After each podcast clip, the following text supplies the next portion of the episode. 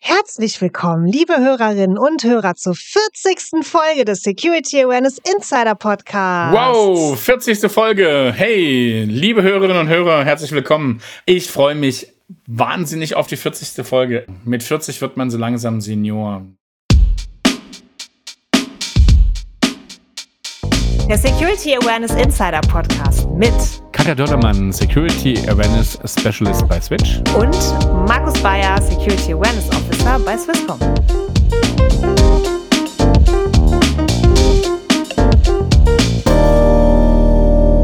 Katja, wir haben heute wieder eine Praxisfolge. Wir haben heute einen Gast aus der Praxis. Wen haben wir denn heute bei uns? Wir haben heute den Leo Niedermann da und der Leo Niedermann war auch letztes Jahr auf dem Security Awareness Day genau. und hat dort einen famosen Vortrag gehalten, den ich an sehr vielen Stellen schon empfohlen habe zum Hören. Der Leo ist Senior Digital and Technology Risk Manager bei Swiss Re. Er hat internationale Beziehungen studiert an der Uni Zürich und auch ein MAS in Cybersecurity. Er ist seit zehn Jahren in der Security unterwegs in verschiedenen Stationen, IT-Beratungen, also Accenture, Deutsche Telekom etc. Und jetzt bei Swiss Re schon seit acht Jahren und dort für Awareness und Security-Themen zuständig. Also wurde quasi dafür eingestellt. Hallo Leo, schön, dass du da bist. Hallo Katja, hallo Markus, äh, freue mich sehr, dass ich heute dabei sein kann und freue mich auf das Gespräch. Wir freuen uns auch. Wir gut. freuen uns auch. Also eben, du bist jetzt im Senior Digital und Technology Risk Manager. Vorher warst du rein für das Thema Awareness zuständig, richtig? Genau. Wie kommt man denn eigentlich von internationalen Beziehungen zu Security? Also ich meine, ich weiß, dass, äh, ne, wir reden ja alle gerade auch mit dem Angriffskrieg gegen die Ukraine und so reden wir über den Cyberwar. Aber wie kommst du denn von internationalen Beziehungen zu Security, Leo? Als ich internationale Beziehungen studiert habe an der Universität Zürich, da war ja das Internet noch nicht so alt. Von dem her noch viel unerforschtes Terrain und für mhm. mich als äh, Studenten hatte ich dann schon sehr früh das Interesse, weil ich in dem Bereich auch im Nebenjob gearbeitet habe und dann die Gelegenheit hatte, an der ETH Zürich, am Center for Security Studies, als Assistent ähm, zu arbeiten. Und dort haben wir eben uns die Cyberrisiken äh, zum ersten Mal so angeschaut, was denn der Staat machen kann infolge der Bedrohung durch Cyberakteure, äh, die schon vor bald über 20 Jahren ein Thema war. Also genau, das war jetzt, wäre jetzt meine Frage. Darf ich fragen, wann das war? du sagst es schon lange her. Nur so zum Vorstellen. Wann, wann war das? Ja, das war so 2005. Ja, genau. 2005. Also ah, das ja. ist noch sehr frisch im Internet. Also eben, genau, finde ich gut. Jetzt bist du bei der Swissre oder warst bei der Swissre für das Thema Awareness zuständig. War das auch dann damals, als du dann gewechselt bist zur Swissre, schon ein Thema? Du bist ja explizit, glaube ich, geholt worden für das Thema Awareness. Genau, das Thema Awareness war schon immer ein Bereich, für den ich verantwortlich war. Aber damals neben anderen Themen wie Cyberrisiken analysieren, neue Systeme, die wir ins Unternehmen einführen, dafür zu sorgen, dass wir keine großen Schwachstellen mhm. mit aufbauen. Jetzt ist es so, dass das Thema sich über die Jahre immer weiterentwickelt hat und äh, von dem her hatte ich schon immer den Cybersecurity Awareness Hut auf bei der Swiss Re. Also als nochmal, als du angefangen hast, gab es wenig oder nichts und du hast es dann gestartet oder du hast so weitergemacht, also grüne Wiese, als du angefangen hast? Bei der Swiss Re? Wir hatten schon ein Cybersecurity Awareness Programm, aber mhm. damals mhm. war der Fokus weniger auf Awareness, weniger auf den Human Factor, sondern man hat sich vor allem auf die technischen äh, mhm. Aspekte, mhm. organisatorischen Aspekte von Cyber äh, beschäftigt. Und dann erst über die Jahre, äh, über die neuen Bedrohungsszenarien hat man dann realisiert, dass doch der Human Factor wichtig ist und eigentlich eine dedizierte Rolle ähm, benötigt benötigt, um eben das ganzheitlich anzuschauen. Genau. Der Trend auch, wenn wir mit anderen Firmen gesprochen haben und uns ausgetauscht haben auf Konferenzen, war ganz klar, dass ähm, wir da nicht alleine sind, dass andere Unternehmen das auch realisiert haben, mhm. dass es nicht genügt, den Mitarbeitern so die, die Essentials mitzugeben in einer ja. Broschüre und ein ja. E-Learning auszurollen, sodass man wirklich verstehen muss, was sind die Risiken, welche sind die relevanten Risiken und wie kann man mit möglichst wenig Mittel effizient das mhm. Maximum herausholen, um das Unternehmen zu sichern. Deswegen finde ich auch so cool, dass du heute dabei bist, weil du genau aus diesem Fokus Risiken mhm. äh, oder aus dem, wie nennt man das, aus, der, aus dem Blickwinkel Risiko auf das Thema guckst. Das machen wir natürlich alle irgendwie, aber du oder beziehungsweise mit Risiken kennt sich dein Arbeitgeber natürlich aus. Genau, man, wir sollten ja erstmal nochmal ganz kurz sagen, wer es denn eigentlich die Swissray ist. Also Leo Niedermann ist Senior Digital and Technology Risk Manager bei der Swissray. Wer ist denn die Swiss Re? Die Swiss Re, auch als Schweizer Rückbekannt, ist die Schweizerische Rückversicherungsgesellschaft. Wir sind in Zürich seit 1863 und Ui. wir sind hauptsächlich im Sachversicherungsgeschäft ja, ja. und im Lebensversicherungsgeschäft vertreten. Bei den Rückversicherungen sind wir die Nummer zwei nach der Münchner Rückversicherungsgesellschaft mhm. und unsere Haupttätigkeit liegt darin, die Versicherungsunternehmen abzusichern gegenüber den Risiken, die sie alleine nicht stemmen könnten. Also das Thema Risiko, euer Brot und Butter. Genau, Risiko ist natürlich das Zentrum von einer Insurance Company zu analysieren, welche Risiken bestehen und wie kann man die am besten äh, abdecken, auch vor allem für unsere Kunden, weil schlussendlich die Kunden kommen zu uns, um die Risiken, die sie nicht tragen möchten oder tragen können, an uns zu übertragen und wir sie dementsprechend hier schützen können. Ja. Wenn du, wenn du sagst, also eben, ne, ihr seid also sehr groß, ähm, wenn wir über Größe reden, über wie viele Mitarbeiter reden wir ungefähr? In wie viele Länder bespielst du? Wie viele Sprachen? Kannst du vielleicht mal so ein paar Details nennen? Weil das sind ja mal Sachen, die unsere Zuhörerinnen und Zuhörer mal ganz spannend finden. Wo norde ich mich ein? Ne? Also wo kann ich mich auch vielleicht ein bisschen benchmarken mit meinen eigenen Sachen? Genau. Wir sind 14.000 Mitarbeiter. Wir haben weltweit ungefähr 80 Offices, sind vertreten in 25 Ländern und wir haben über 120 Nationalitäten, okay. Oh, also sprechen viele Sprachen, aber hauptsächlich wie die meisten internationalen Unternehmen ist Englisch doch die Hauptsprache. Wie sieht das aus bei der Swiss Re? Also auf welche Themen fokussiert ihr euch denn so? Auch und vor allen Dingen halt im Rahmen von Security Awareness und Trainingsmaßnahmen.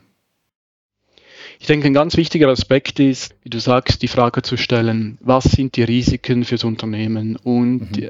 aus meiner Sicht, viele, die sich mit dem Thema Awareness befassen, gehen zu wenig auf äh, die Root Cause ein.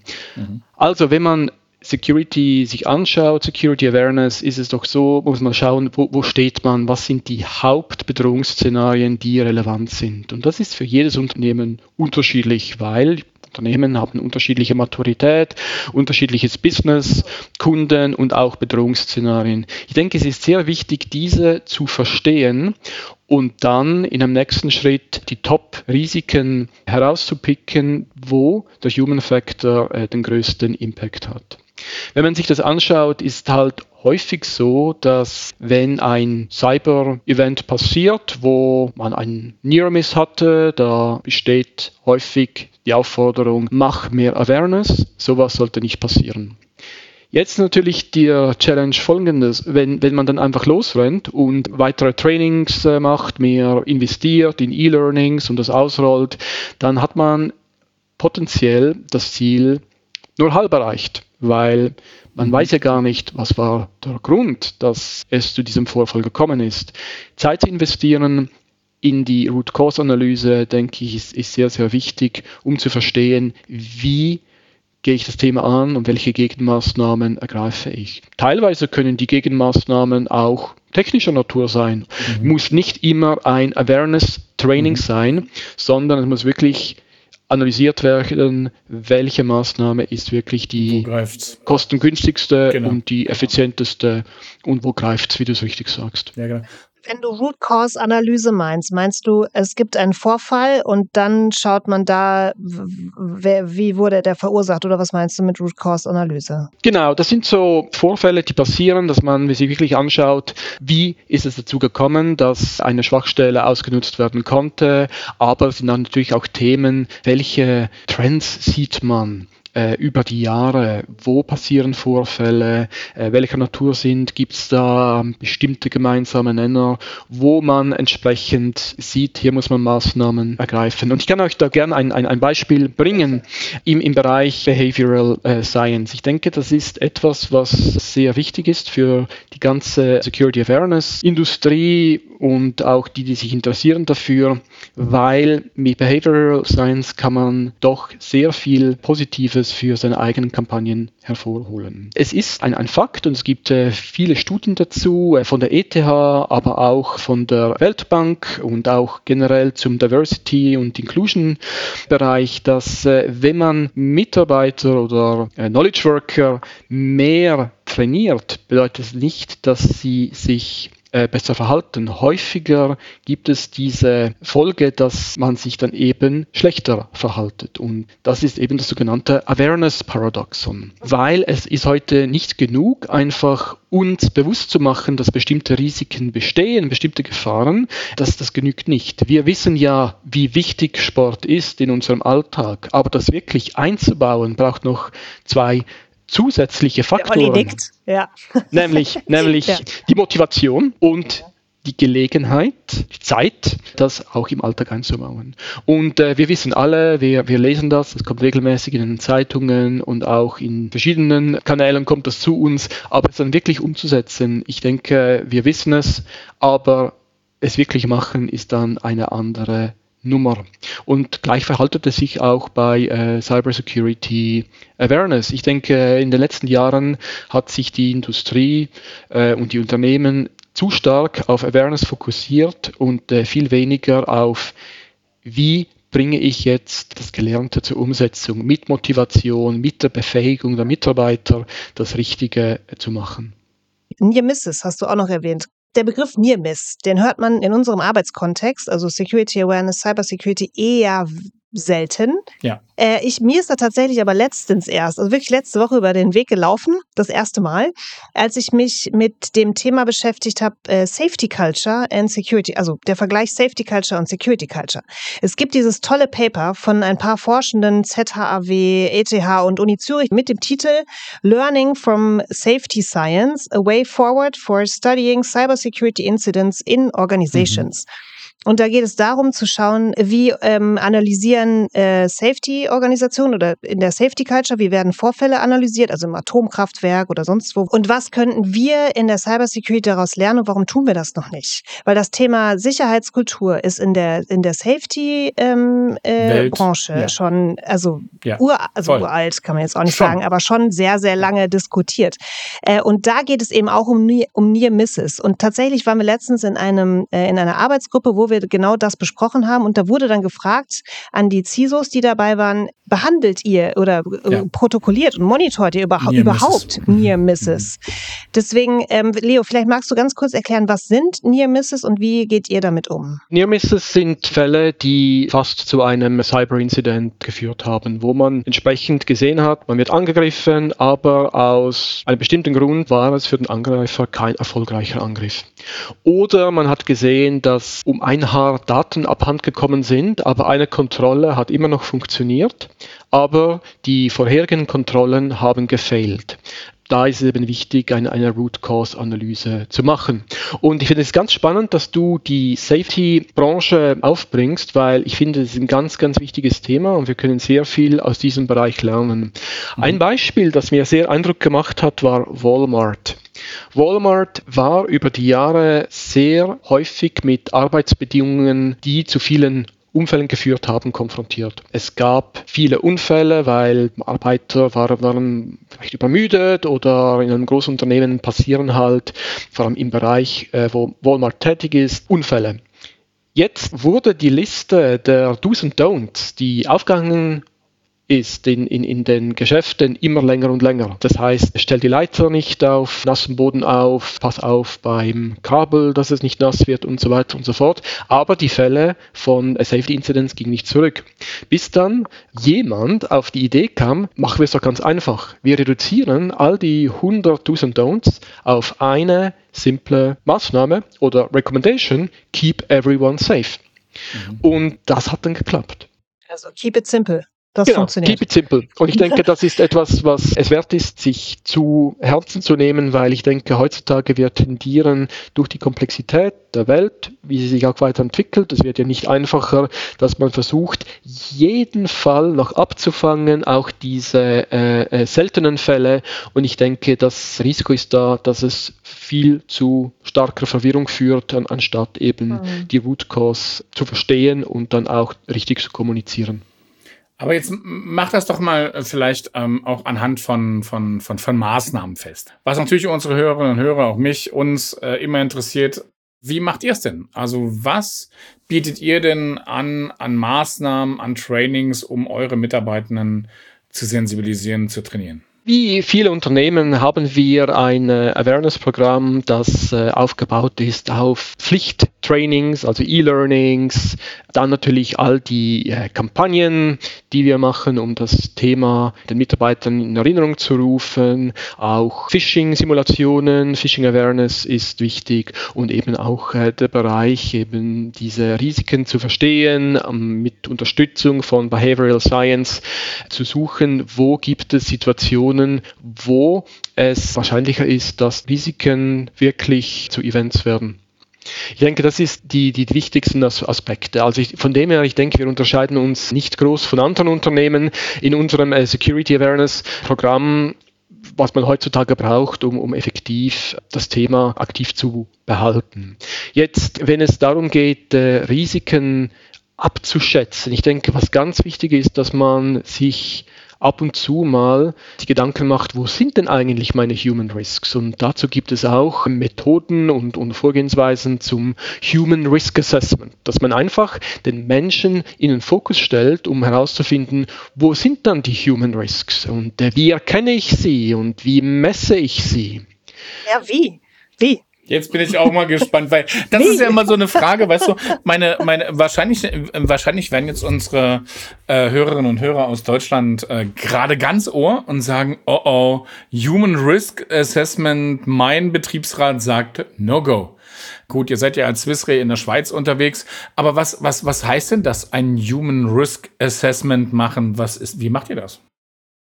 Ein Human Risk Assessment, die Methodologie dazu ist recht simpel, die wird auch propagiert vom SANS Institute und anderen, sage ich mal, äh, Expertengruppen, Thinktanks, dass man basierend auf den Daten, die man hat, versucht zu identifizieren, wo hat man äh, Themencluster, wo das, das Wissen sich unterscheidet von anderen Themenbereichen. Man kann zum Beispiel sich anschauen, ganz, ganz beispielhaft am Phishing-Simulationen, wie viele Mitarbeiter Mitarbeiter äh, klicken auf eine Phishing-Simulation, wie viele reporten es und dann das entsprechend aggregiert runterbrechen auf Länder oder auch auf bestimmte Geschäftseinheiten.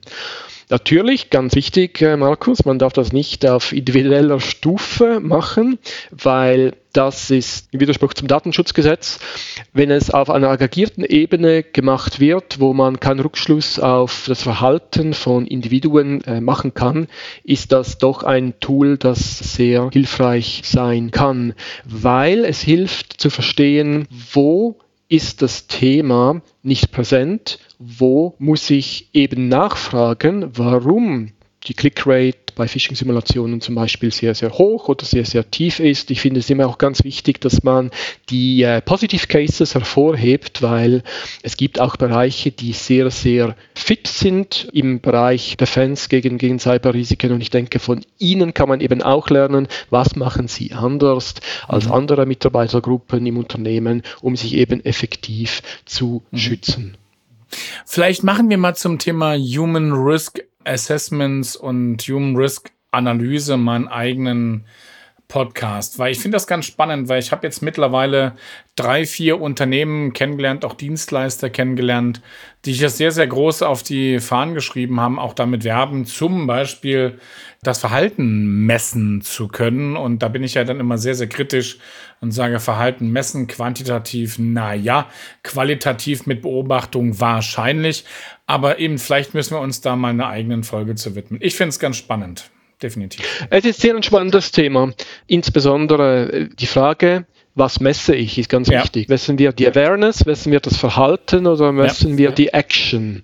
Also Action wäre zum Beispiel, werden die potenziellen Cyber-Incidents auch äh, gemeldet von den Mitarbeitern und das ja. ist ganz, ganz schwierig, weil man weiß ja nicht, ja, wenn sich jetzt die Zahl verändert, sind das externe Faktoren oder ist das wirklich das Awareness Training, das das geholfen hat?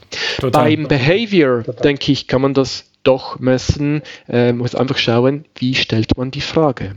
Ja, genau. Nein, und vor allem, was macht man auch dann damit? Ne? Also eben äh, gerade bei den Dienstleistern, die ich da so gesehen habe, mein, mein, meine, meine Vision äh, war ja dann mal zu sagen, es wäre doch eigentlich cool, könnten wir sehr, sehr dedizierte Security-Maßnahmen, auch technischer Art, bezogen auf den Risikofaktor in Anführungsstrichen von, von verschiedenen Mitarbeitern matchen. Also sprich, ein Mitarbeiter, der zum Beispiel sehr exponiert ist, der aber auch viel mit, was weiß ich, mit äh, CIT-Daten, ZIT-Daten, also ähm, ähm, personenbezogenen Daten, Bankkundendaten zu tun hat, hat einen höheren technischen, nennen wir es mal, ein technisches Monitoring oder technische Einschränkungen als ein Mitarbeiter, der halt nicht so exponiert und nicht mit so viel Daten umgeht. Also sehr, sehr dediziert, so wie Security Awareness ist so ein Stück weit oder Human Risk-Based Management ist so fokussiert auf die Mitte und strahlt dann nach draußen und nordet so die technischen und organisatorischen Maßnahmen ein. Das fände ich persönlich total spannend. Aber äh, gut, da sind wir, glaube ich, noch ein bisschen ja. entfernt von.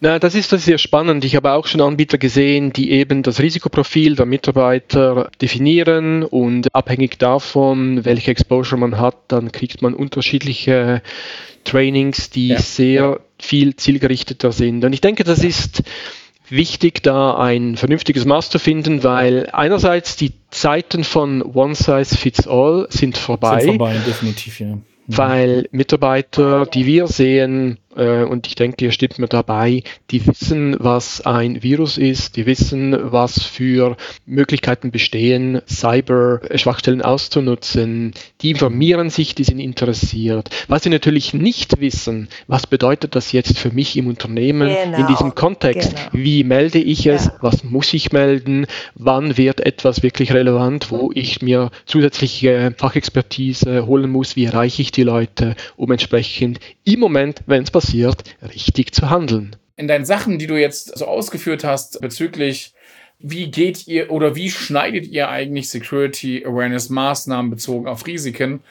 Ähm, höre ich auch mal wieder raus, äh, man braucht halt die Transparenz. Man muss wissen, welche Risiken da sind, um sie dann auch so umzusetzen, dass sie auch in der Organisation dann quasi wie verankert werden können.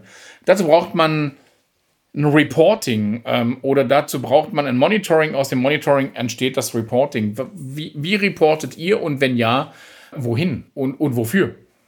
Das war ja auch die Frage nach dem Messen. Ne? Was messe ich und für was messe ich? Hm. Das, das, das, Thema Transparenz schaffen, denke ich, ist essentiell für jedes Cybersecurity Awareness Programm. Man ist ja als Einzelperson in einem Unternehmen in einem eigenen Environment, wo eine Kultur besteht, wo ein Daily Business besteht, das historisch gewachsen ist und äh, eine bestimmte IT hat und wie die Firma eben funktioniert. Jetzt ist es wichtig, dass man sich überlegt, woher halte ich die Information. Da hilft es sicher bei den Stellen, wie zum Beispiel im Incident Reporting oder auch Kontakte, die man hat äh, im, im, im, Business, äh, in verschiedenen Bereichen weltweit zu erklären, was man macht, warum es wichtig ist, dass man bestimmte Informationen auch erhält über wie das Unternehmen funktioniert am anderen Ende der Welt. Ich denke, man muss wirklich dieses globale Denken reinbringen und zu verstehen, wie sieht ein Mitarbeiter auf der anderen Seite der Welt das Unternehmen, wie arbeitet er, wie funktioniert die Arbeit an einem anderen Ort fürs gleiche Unternehmen, weil da gibt es natürlich auch Unterschiede. Und wenn es um die Sensoren geht, dann kann man sie natürlich in Gruppen austauschen. Es gibt ja viele Unternehmen, die haben so ein Champions Network von verschiedenen Mitarbeitern aus unterschiedlichen Organisationen, die regelmäßig zusammenkommen und eben zum Thema Cybersecurity diskutieren. Was läuft gut, was läuft nicht gut, wo gibt es bei neuen technologischen Veränderungen vielleicht potenzielle Missverständnisse, Missverständnisse, die man adressieren sollte, Konsequenzen oder was hören Sie, wo sind Fragen der Mitarbeiter? Weil, wie gesagt, wenn man als eine Person unterwegs ist, kann man ja unmöglich alle Themen absorbieren. Dann ist natürlich auch wichtig, dass man sich die Technik zu Hilfe nimmt, mal spricht mit dem ja, Cyber Incident Team, was sind die letzten Trends, was, was äh, passiert im Unternehmen, wo gibt es Risiken, die relevant sind, auch externe Quellen sind wichtig zu verstehen, wo entwickelt sich, in welche Richtung entwickelt sich die ganze Bedrohungslage?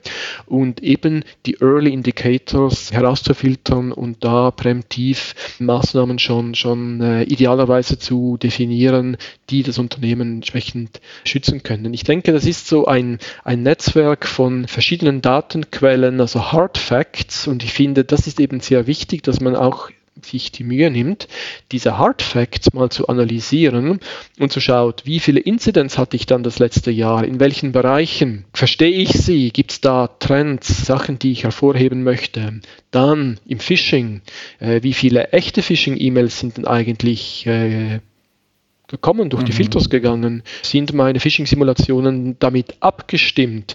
Mache ich zu viel Phishing-Simulationen? Kann ja auch einen negativen Impact haben, wenn man plötzlich beginnt, zu viele Phishing-Simulationen zu machen und eigentlich am Ziel vorbeischießt, wo die Mitarbeiter das Thema auch gar nicht mehr ernst nehmen. Also ich denke, die Sensitivität oder die Sensibilität muss man wirklich dafür haben zu verstehen, äh, welche Datenpunkte kann ich in meinem Unternehmen zu Hilfe nehmen, um eben die Landschaft im Bereich Cyberrisiken besser zu verstehen.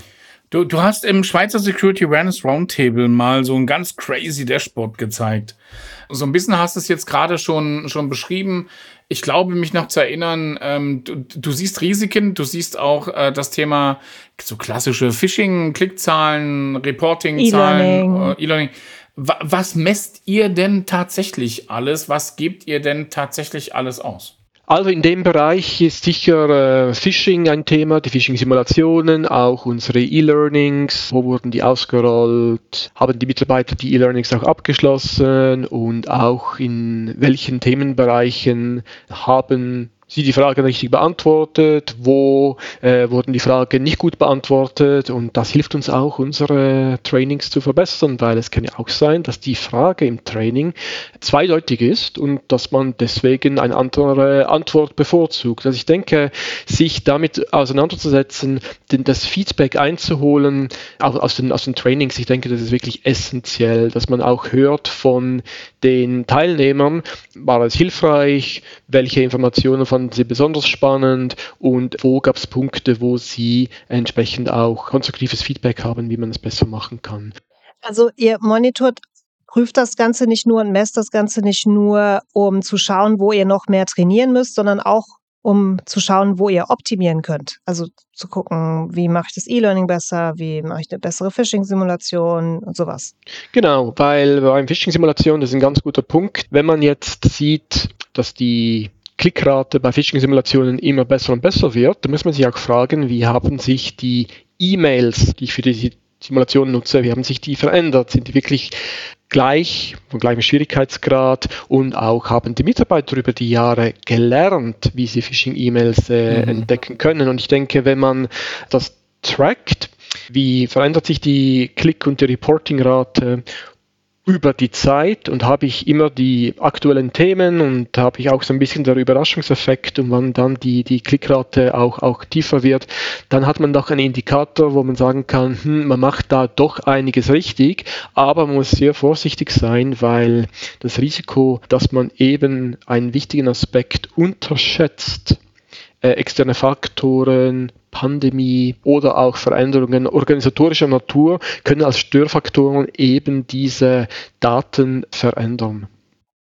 Also es gibt zum Messen so einen Mix aus harten Fakten, Zahlen und so weiter und Gesprächen und Feldarbeit, sagen wir es mal so. Also auch da häufig unterschätzt, wie man so Daten Genau, bekommt. und das wird, das wird eben häufig äh, im ganzen, für das ganze Thema Security Awareness wird es eben unterschätzt, weil man versucht natürlich effizient die Awareness zu äh, steigern, aber ich denke, man muss wirklich verstehen, wo sind wir? Was ist die Maturität des Unternehmens? Welche Risiken sind wirklich die relevantesten? Habe ich genug Fakten, um eben einen Business Case aufzubauen und sagen, das ist ein wichtiges Thema.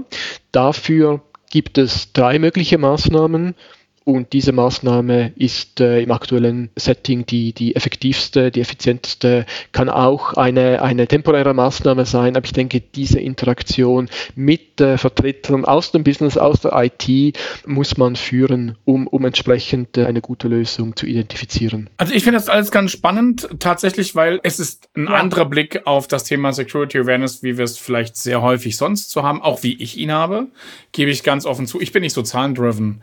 Und äh, wir arbeiten sehr, sehr wenig mit Dashboards, obwohl vielleicht wahrscheinlich mein Chef, der jetzt mit Sicherheit gerade zuhört, es gerne hätte, dass wir Schöne hier Grüße. mehr äh, Dashboards haben.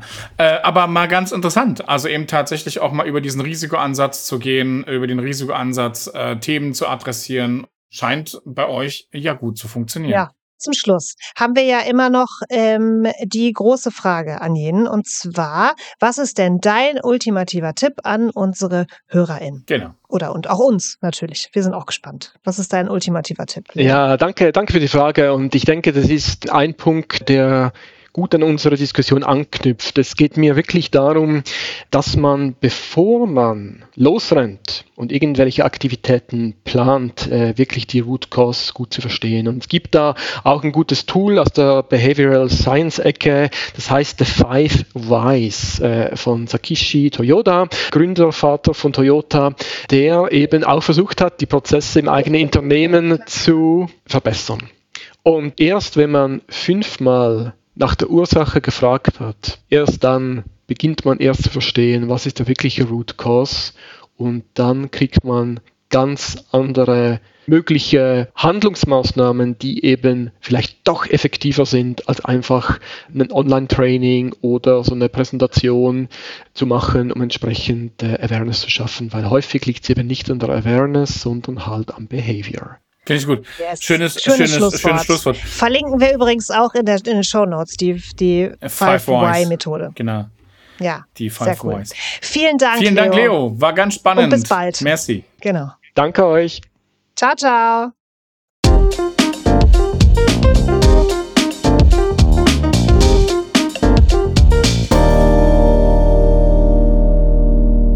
Risiko, Risiko, Risiko. Ja, zumindest risikobasiert. Also finde ich super. Auch ein Ansatz. Aber ich habe das ja gesagt, eben gerade schon, äh, als noch der Leo dabei war. Also eben nicht meins. Ne? Also ich finde es, äh, ja, es ist sehr, aus meiner Sicht, sehr technokratisch. Kommt halt so ein bisschen drauf an, wie, wie, wie emotional kann man es dann verpacken. Ich finde es cool, also wirklich cool, dass man sehr, sehr stark fokussiert. Also, dass man natürlich eben durch so eine Root Cause Analyse äh, oder eine, nennen wir es einfach mal Analyse von Vorfällen, die jetzt irgendwie passiert sind. Nearmist fand ich ja auch schon ganz spannend.